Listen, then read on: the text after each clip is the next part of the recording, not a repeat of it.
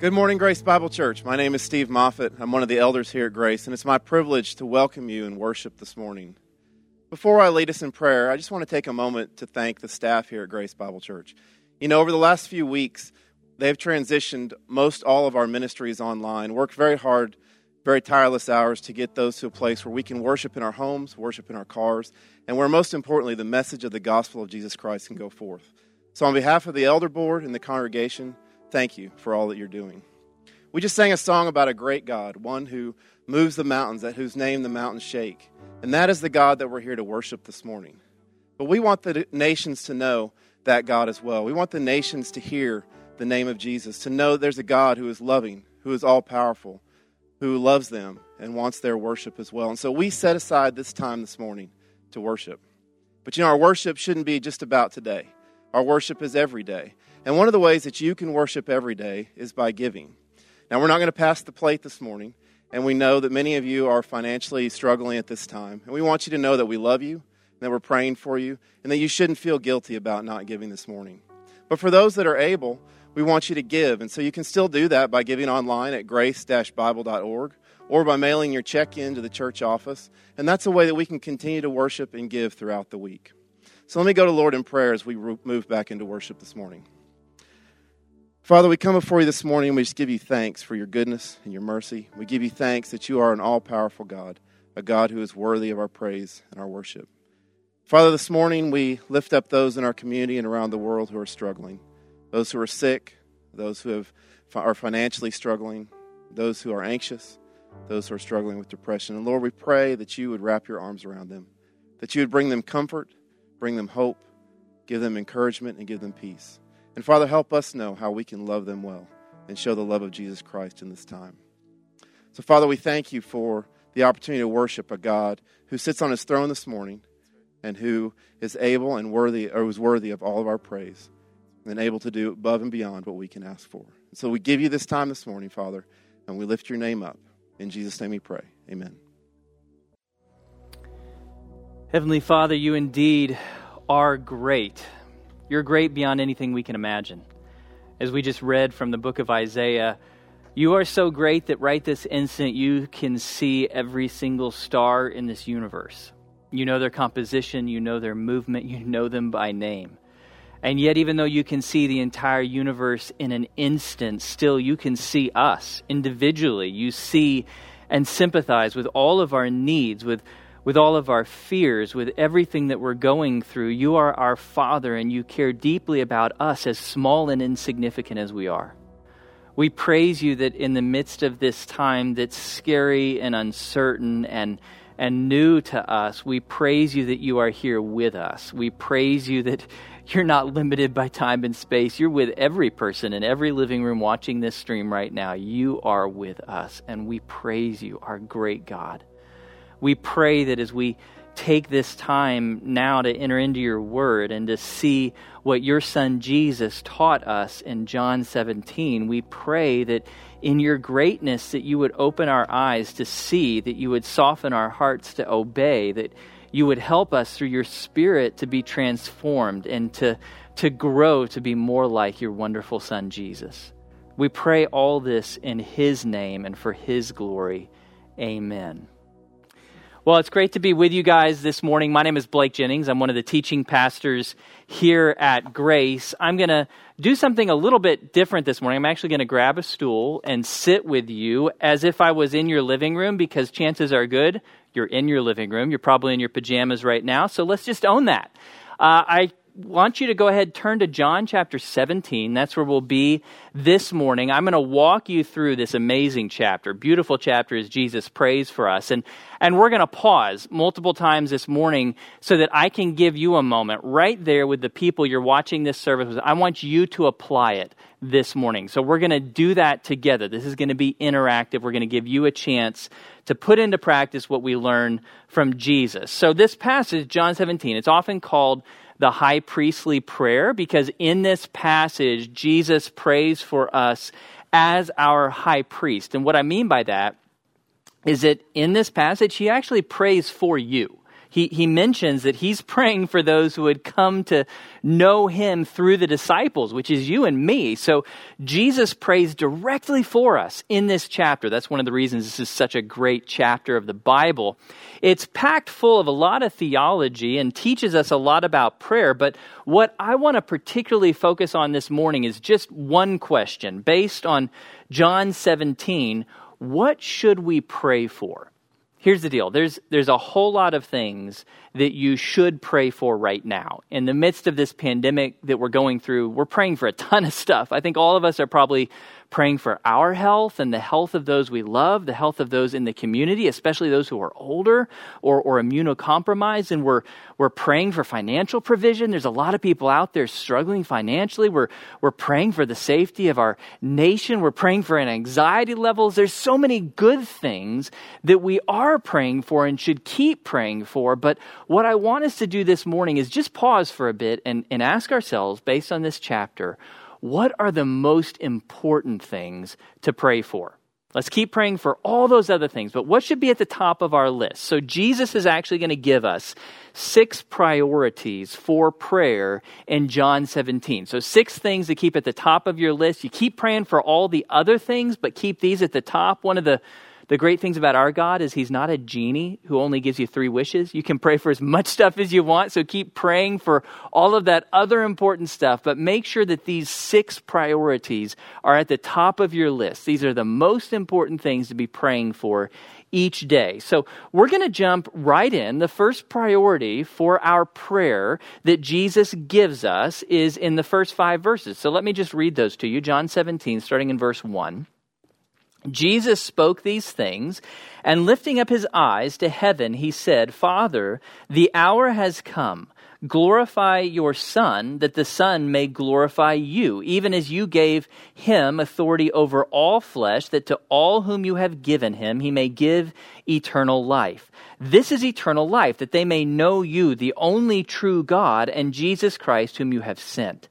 I glorified you on the earth, having accomplished the work which you have given me to do. Now, Father, glorify me together with yourself with the glory which I had with you before the world was. So, out of all the things that Jesus could pray for, what's the first thing on his list? Well, he prayed for God's glory. He wanted God the Father to be glorified. Now, that word glorified, that's a really churchy word. Like we throw that around a lot on Sundays, but what does it actually mean? To glorify means to publicly praise a person so that everyone sees how great they are. Or if you want to think about it in simpler terms, to glorify someone means to make them famous you share with everyone publicly how amazing they are. You praise their abilities, their skills, their intellect, their look, so that everyone is amazed by them. So um, I'll give you an example. If you were here, back when Johnny Manziel won the Heisman Trophy, what did A&M do like the next day? Well, they went and rented a billboard in Times Square and they put his image up high so that everyone would look up and see how great he is. That's what it looks like to glorify someone. So Jesus pay, prays that, that God would be glorified. Now, you may have noticed Jesus does something a, a little bit unusual here. He also asks for God the Father to glorify him. Now, that would not be appropriate for any of us to pray, but none of us are Jesus. It was appropriate for Jesus because Jesus is actually God. He is God the Son, and, and Jesus actually led people to glorify the Father. So, the more famous Jesus is, the more famous the Father will be. So, it was totally appropriate for Jesus to pray that God would glorify him so that he could in turn lead people to glorify the Father. Appropriate for Jesus, not for us, but the same principle is true here the first priority that we should pray for should be for God the Father to be glorified. That's what we should want in the world above all else for God to be glorified.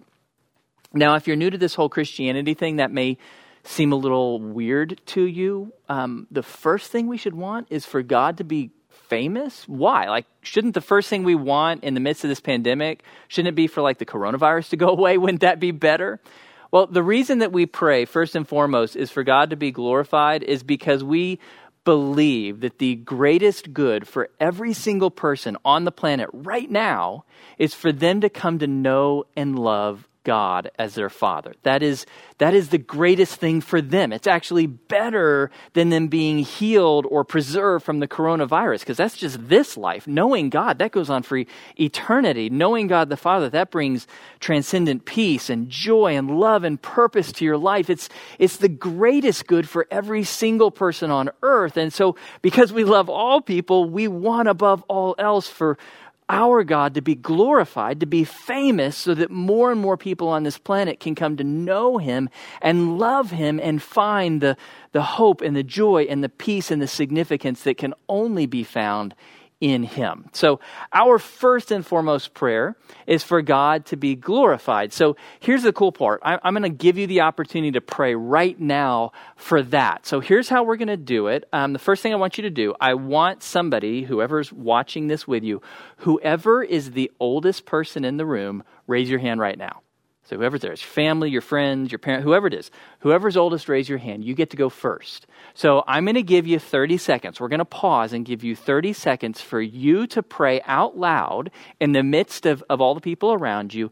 I want you to pray for God to be glorified in your family and here in our church and our town and around the world. Pray that, that God would be made famous and, and pray, ask God, actually beg God to save millions of people through this crisis, to draw millions of people to find their hope and peace in Him. So, let's pray.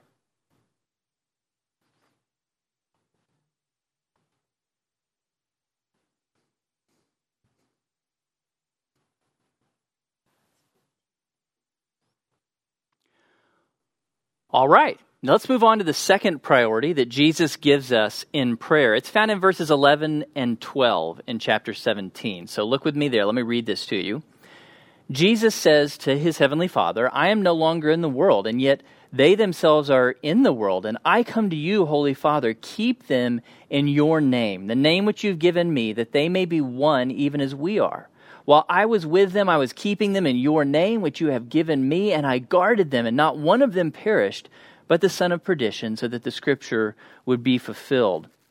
Now, what is Jesus doing here? He, he says, keep them in your name. That, that verb, keep, it means to hold or to preserve someone. And when Jesus references God's name, remember in the ancient world, your name represented you as a whole person. It wasn't just something to get your attention. And so, what Jesus is actually asking here, when he says, keep them in your name, what he's really saying is, Father, keep them in you. Keep them faithful to you. Keep them loyal to you. And so, the second priority we find in prayer, Jesus is praying for our faithfulness. That's the second priority. Now, I want to make sure that you understand something here. This is really important. I want you to understand that God will always be faithful to you, even if you are unfaithful to Him.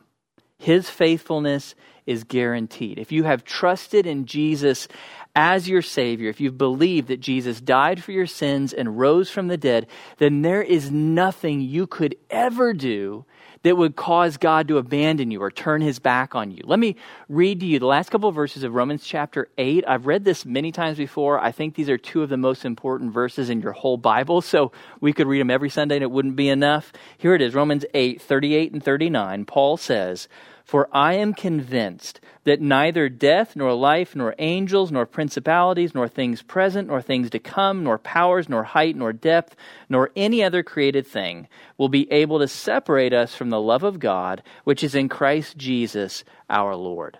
Now, what I want you to notice there is that you and I are in that list. We are created things. And so, by the logic of the passage, there is literally nothing that you or I could do that would cause us to be separated from the saving love of God found in Jesus Christ. Even if, if you go headlong into sin, even if you abandon God, He will never abandon you, He will always be faithful to you. So, here's the deal. God's faithfulness to us is guaranteed but our faithfulness to God is not. And so we need to pray for ourselves and for one another on a regular basis that we would be faithful to God, that we would remain loyal to God. Now, here's an interesting thing that I'm noticing seems to be happening during this pandemic. The, the coronavirus, in and of itself, is completely bad, period. In every way, it is a bad thing. And yet, our God is so good and so powerful and so wise that He can bring good out of a totally bad thing. And, and it kind of seems to me like maybe God is doing that in the midst of this pandemic by, by opening the eyes of people around the world to what truly can be counted on. You see, as we look at, at the life that we're living, there's so many things that in easy times we can chase after, so many distractions that can fill our lives and distract us from, from looking at God and staying faithful to God. And yet, all of those idols in our lives, like wealth and career and, and health, all of those are being stripped away one after another. And it's, it's leaving us with only God to cling to. It's drawing us back to Him and focusing us on Him as our rock and our security. And, and that's really my hope during this crisis is that God's people would be drawn closer to God and become more faithful to Him because we realize that He is the only thing we can count on in life. He's it. And so, so that's what we're praying for is that for all of us, that God would clear away the distractions in our lives and refocus us on Him so that we would cling to Him alone, be faithful and loyal to Him above all else. So that's what we're going to pray for now. That's our second priority in prayer that we're, we're praying for ourselves, for, for our friends, for our family, for our church, for our community to be faithful to God. And so, Here's what I want you to do this time. I want you to raise your hand if in the group that you're in, if you are the loudest person in your group. Now, if you happen to be alone this morning, there's going to be a lot of these moments where I tell you to raise your hand and you're going to be the only one raising your hand. And that's wonderful. You get to pray for all these things. For those of you in a group, though, I want you to raise your hand if you're the loudest person. Just own that. Um, what I'm going to want you to do is for the next 30 seconds, I want you to pray out loud for, for you, for your family, your friends, your community, and our church. Pray that we would be faithful to God pray that, that God would use this crisis to grow our dependence upon Him and our obedience to Him so that we would be more and more loyal to Him through this pandemic than we ever have before. So let's pray.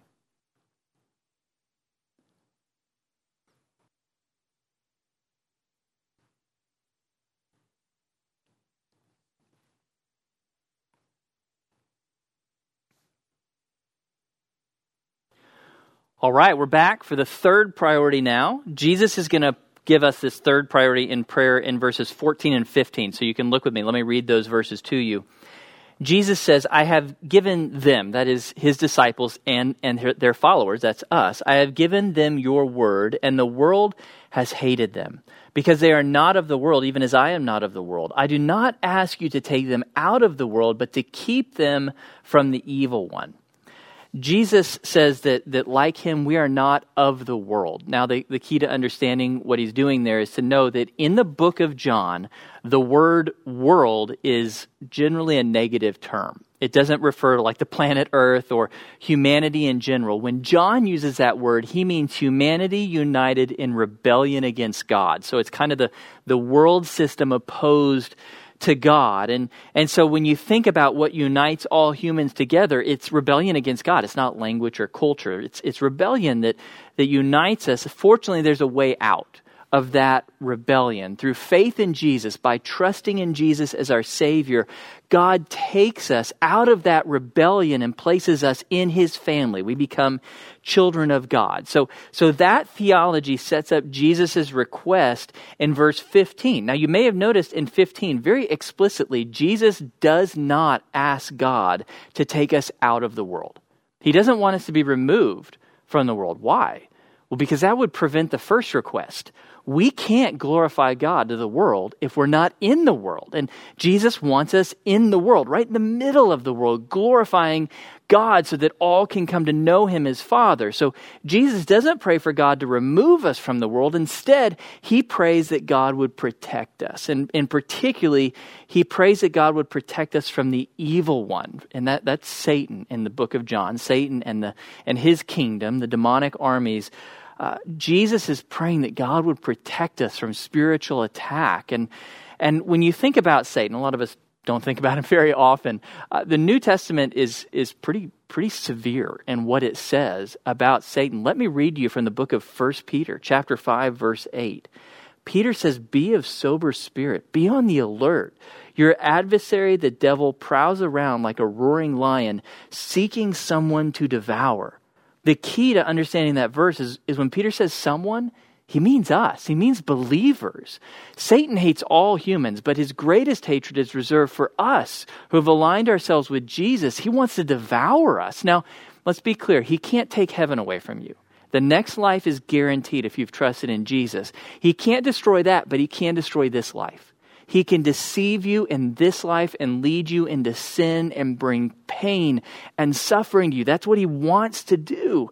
And so, our third priority in prayer we're to pray for, our, for ourselves, our families, our church to be protected from Satan. It's the third priority protection from Satan. So, on a daily basis, I encourage you to pray for protection for, for yourself, if you have kids, for your kids, if you're married, for your spouse to be protected from the attacks of Satan, from the deception of Satan. Let's pray frequently for that, that God would protect us. Um, so we're going to do that now. So again, if you are in a group of people, if you're with your family, uh, I encourage you, I want, I want the quietest person in the room to raise their hand. So whoever's quietest. This should be opposite of whoever prayed last time, the last verse. Quietest person, raise your hand. I want you to pray out loud for everyone in your family. I want you to pray that God would protect uh, your family, your friends, and our church community from Satan and from his lies. So let's take 30 seconds and pray for that.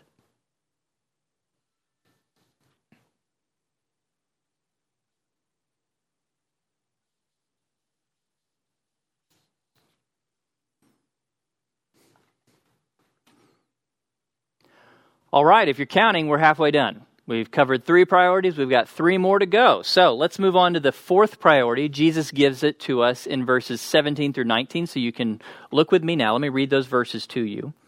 Jesus asked the Father, He says, Sanctify them. Again, that's Jesus' followers. That includes us. Sanctify them in the truth. Your word is truth. As you have sent me into the world, I also have sent them into the world. For their sakes, I sanctify myself, that they themselves also may be sanctified in truth.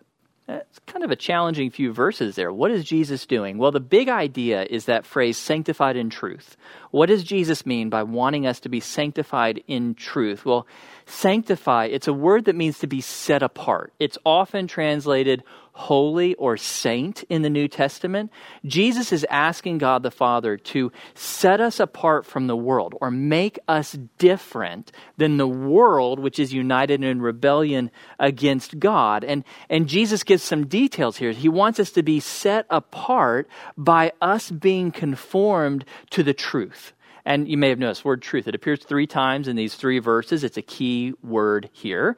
Um, he tells us in verse 17 truth is found in God's word, in the Bible. This is the truth that Jesus is talking about. That that our lives, our values, our beliefs, our behaviors would be conformed more and more to the truths found in this book. Now, my son Luke, he's 10, and you know, we've been spending a lot of time together this week, so we've had a chance to talk about a number of things. And he asked some deep questions the other day when we were sitting out on the patio. One of the questions he asked me is, uh, Dad, how do we know, and, and by we he meant Christians, how do we know that we're right about life? Like, how do we actually know what's true? And uh, that's a really good question. We talked about that for a while. I told him ultimately, Luke, what it boils down to is uh, we believe this book is the truth. Out of all the things out there that could be true, we believe that this is the absolute truth. And he wanted to know why. Why, why do we believe that this is truth, that, that we can go here to know what is actually right? And I told him, well, Son, it's because there's, there's a lot of evidence that God has given us. It's actually fascinating to read and study the evidence for why this book is, is reliable, why, why this book is actually trustworthy. I would say that the greatest evidence we have is that the central miracle in this book, the resurrection of Jesus, we have a ton of historical evidence that that actually happened. And so I talked to Luke about all that evidence we have that leads us to believe that, that this is the best declaration of truth humanity has ever found. Now, if, if you're fascinated, if you'd like to know more about that historical evidence for the reliability of this book or for the truth of the resurrection, just go to our website, grace-bible.org, go to resources and articles, and you can find an article on the reliability of the New Testament. So that'll talk to you about the, the historicity of this book. And there's another article on why we believe Jesus actually rose from the dead, give you the top five historical reasons. Familiarize yourself with that stuff, because if that's all true, then we are reasonable in believing that this book is true. And if this book is true, if this is our source of truth, then our success in life comes down to knowing and believing and obeying this book because it is our one truth. So that's our, our fourth priority in prayer. Jesus is, is praying and asking the Father to conform our lives to be more and more uh, in alignment with what this book teaches us so that our thoughts and our values and our words and our actions would conform to what this book commands. So, to be conformed to this book, if, if you think about it, you can kind of think about it in three steps. If your life is going to come to look more and more like this book, then number one, you got to know it. You can't be conformed to truth you don't know. So, first, you're, you're asking God to help you know this book better and better from Genesis to Revelation. Second, it's not enough to just know it. Second, you got to believe it. So you're praying that God will help you to truly believe that what this book teaches is true, that you can count on it. Even when those beliefs make you unpopular or bring ridicule, you're praying for God to help you to believe it more. And then, third, you're praying not only to know it and believe it, but to obey it. That God would convict you and soften your heart so that you would obey this book and what it teaches better and better each day. So, that's what I want us to pray for. This fourth priority in prayer, we're praying for God to grow us in His Word so that we would know it and believe it and obey it more. That's what we're going to pray for now, that God will grow us in His Word. And so, again, if you're in a group, I want you to raise your hand if you have the longest first name in terms of just letters in your first name. If you have the longest first name, raise your hand. If there's a tie, then whoever hasn't prayed yet or has prayed the least or the last, um, it's your turn to pray. So I want you to pray out loud for your whole group that God would help each and every one of you in the room to love and read, believe, and obey the Bible more and more. So let's pray for that right now.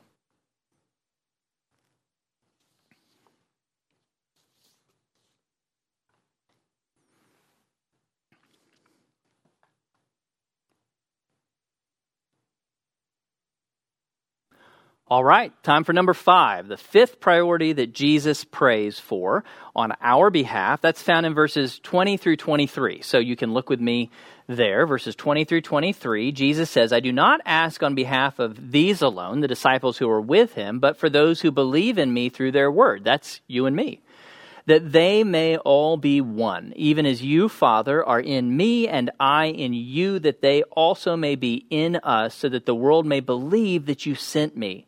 The glory which you've given me, I've given to them, that, that they may be one just as we are one. I in them and you in me, so that they may be perfected in unity, so that the world may know that you sent me and loved them, even as you have loved me. Jesus is praying that, that all Christians, all people, regardless of the particular church or denomination that they go to, that all followers of Jesus would be one. In the same way that the Father and the Son are one. So perfect unity. He's, he's praying that our unity would be so perfected that the world would be shocked by it. So, just to, to be clear about this, this unity that Jesus is looking for, it's far more than the kind of unity you might see on like a, a good sports team or in a successful business. Jesus is talking about supernatural unity bound together by the love of God, that we would love one another. Again, not just believers who go to Grace Bible Church, but all believers on earth, that we love one another so much that the world would be shocked by it. And Jesus actually talks about that kind of love. Look down at verse 26. He says, I have made your name known to them, that is his followers, and will make it known, so that the love with which you loved me may be in them and I in them. What Jesus is praying for, this is kind of radical if you think about it. Jesus is praying that Christians, again, regardless of denomination or particular church, would love one another as deeply as the Father loves the Son. That kind of perfect love. And, and we've talked about this before. When we talk about love in the Bible, we're not just talking about a, an emotion. Uh, although hopefully emotions come with it, but, but love as it's defined biblically is primarily a sacrifice. It's a choice to sacrifice self for the benefit of the other. That's how God the Father and God the Son and God the Spirit love one another. And so Jesus is praying that we, all Christians, would be bound together by such incredible selfless sacrificial love that the world would be blown away by it, just amazed by it. And, and I, will remind you, many of you have read this verse before, in John chapter 13, so just a few chapters before, verse 35, Jesus said, by this all men will know that you are my disciples, if you have love for one another. So when we think about how will the world know that we follow Jesus, it's it's not by our our uh, beautiful church buildings. It's it's not by the signs we put in the yard. It's it's by our selfless love that we would love one another so deeply that the world couldn't help but look at that and say, "Wow, there must be a God in that place." Because I don't know how else to explain that. So uh, this fifth thing that we're going to pray for, fifth priority in our prayers, is for our unity that God would unify Christians together so deeply in love that the world would be amazed. And, and in particular, we don't want to pray that in a generic sense. We want to pray particularly here in our community, in Bryan College Station, that God would unify Christians together so deeply, regardless of church, the particular church that they go to, that the community would just be amazed. So we're going to pray for that now. So again, if you're in a group this time, raise your hand if you're the funniest person in the room. So I'm curious if somebody's actually going to raise your hand. There's somebody in your room. I know who it is in my family. Raise your hand if you're the, and it's not me, just in case you're wondering. Raise your hand if you're the funniest person in the room. Um, I would like you to pray out loud that that we in in our in our church in our community that the Christians here in Bryan College Station would love one another so well that the world would be amazed. So I want you to pray for the Christians in our town. Pray that we would be unified in love and pray that God would protect us against division and strife and selfishness and pride that would try to rip us apart. Okay, so take the next 30 minutes and pray for our unity in love.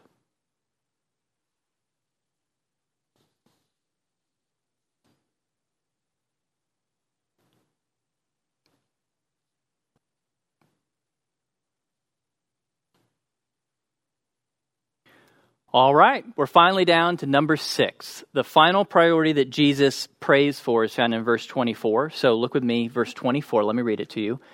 Jesus says, Father, I desire that they also, whom you have given me, be with me where I am, so that they may see my glory which you've given me, for you loved me before the foundation of the world. So Jesus is praying for us. He's, he's praying that we would be with him, like where he is, and that we would see his glory, like we would actually see him in all of his glory. So when is that going to happen? When are we going to actually be physically with Jesus and see him in his glory? Couple options. It's either when we die or when he comes back. Out of those two, I don't really think we should pray for us to die. So let's set that one aside. Let's pray for the other one that Jesus would come back soon, that he would come back so that we can see him in all his glory. That's actually a very biblical prayer.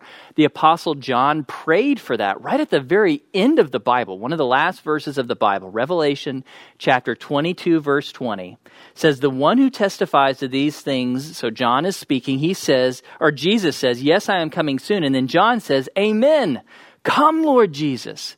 And when you read it, you, you hear John's urgency, his, his emotion. He, he's desperate for Jesus to come quickly. Like in John's mind, it's like a minute from now is too long. Come right now, Jesus. So the sixth and final priority that Jesus gives us to pray for is for Jesus' return.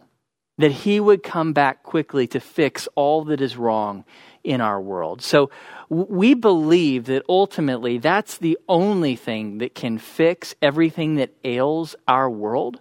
There, there's a lot of good things going on in this world. There, there's education and there's charity and there's scientific progress being made and there's peace treaties being made. And, and all of those are good and they can do great things, but we know that ultimately none of them can fix what truly ails humanity. The root of, of all of our problems is sin, Satan, death, and evil. And scientific progress can't do anything about that. Education can't do anything about that. Charitable giving can't do anything about that. There's only one thing that can finally set this world right, and that's, that's Christ's return. When he comes back and defeats Satan and brings an end to sin and death and evil once and for all. And so that is what we look forward to. And I, I talked earlier about how I think God can bring good out of this totally bad coronavirus situation. And, and another aspect in which I think God can bring good is he can refocus the hope of his people on the return of his son. Because for a lot of us, when life is easy, it is very natural and normal for us to fix our hope in lesser things. Like just day to day, we, we kind of are hoping in vacations and promotions and possessions and hanging out with friends and the start of football season. And yet, day after day, God is stripping away more of those things that we had put our hopes in so that we're left with just Jesus, just Him coming back. And so Jesus is calling us to pray regularly for his quick return. And, and what I find fascinating, if, if you know the background of John, when, when he wrote the book of Revelation, when he prayed that prayer, please, Jesus, come quickly, John was actually suffering. He was in exile. He was imprisoned on an island called Patmos. All of the of the easy, comfortable, entertaining parts of life had been stripped away. And John was left with no hope except Jesus. Please come back. And, and to some extent, that's where we're finding ourselves now, at a place where all the normal, comfortable things of life that we used to hope in, they're all getting stripped away. And so now is a time for us to redouble our efforts to pray regularly that Jesus would come quickly and, and fix all that's wrong with this world and bring the, the joy and the peace that we long for. And so that's what we're going to pray for now. We're going to let our, our, sadness and our anxiety drive us, just like it drove John, to pray desperately for Jesus' quick return. And so if you're in a group, uh, I want somebody to raise their hand who hasn't prayed yet or has, has prayed the least so far this morning, I, want you to pray for the next 30 seconds, pray out loud, that Jesus would come back quickly, like before this crisis is even over, that Jesus would come back and fix all that is wrong with the world and bring the perfect peace and joy that we long for. So let's pray for that.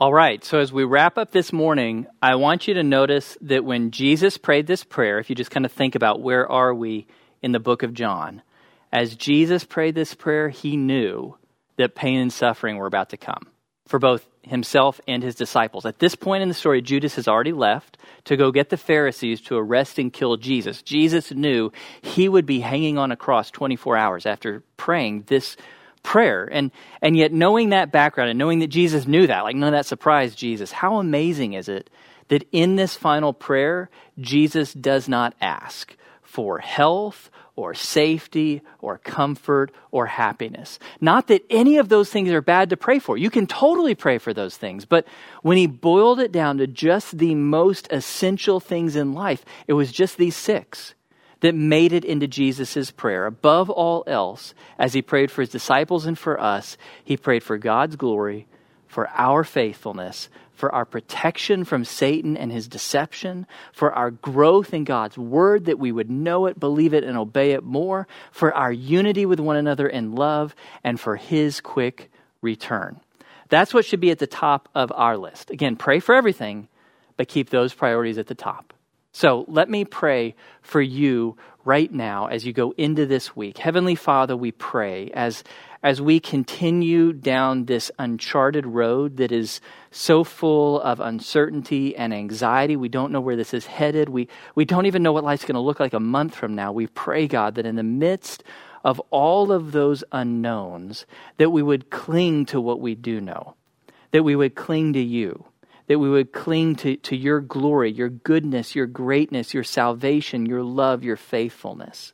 I pray, God, that when we turn to you in prayer, that we would pray for all these needs that, that are before us, but that we would keep these six things at the top. That we would be praying for ourselves, for our friends and family, for our community, that, that we would be faithful to you, that we would glorify you, that we would love your word, that you would protect us from the evil one and unify us together And we pray, Jesus, that you would come back soon. We're desperate for you to come back and, and fix what ails this world. We know that whenever this pandemic ends, it's not like life is all of a sudden going to be amazing. We need you, Jesus. And so we pray that you would come back soon. We thank you for your love, Father. We pray that you would fill us and transform us through your Spirit. You are so good. In Jesus, your Son's name, we pray. Amen. Well, it's been a privilege to be with you this morning. I want to remind you we are going into Holy Week, which is probably hard to even fathom because life is so crazy right now. But this is Holy Week. So we're getting ready to celebrate Good Friday and Easter Sunday. And we'll actually have online services for both of those. So just want you to be preparing for that. You can join us for Good Friday service online on Friday, obviously, at either 4:30 or 6 p.m. Now, note if you join us for Good Friday service, we will be taking communion together, and I can't give it to you through the camera, so you're going to need to prepare for that. It's going to be a wonderful moment of celebration for us. And then we'll be back for Easter Sunday at the normal time, so 9:15 and 11 o'clock, both of those services to celebrate the resurrection of Jesus. So we love you all. We're praying for you. We're glad that you've joined us for worship this morning. We pray that that God's word will continue to transform you and bless you in the week ahead. We'll see you for Holy Week on Good Friday.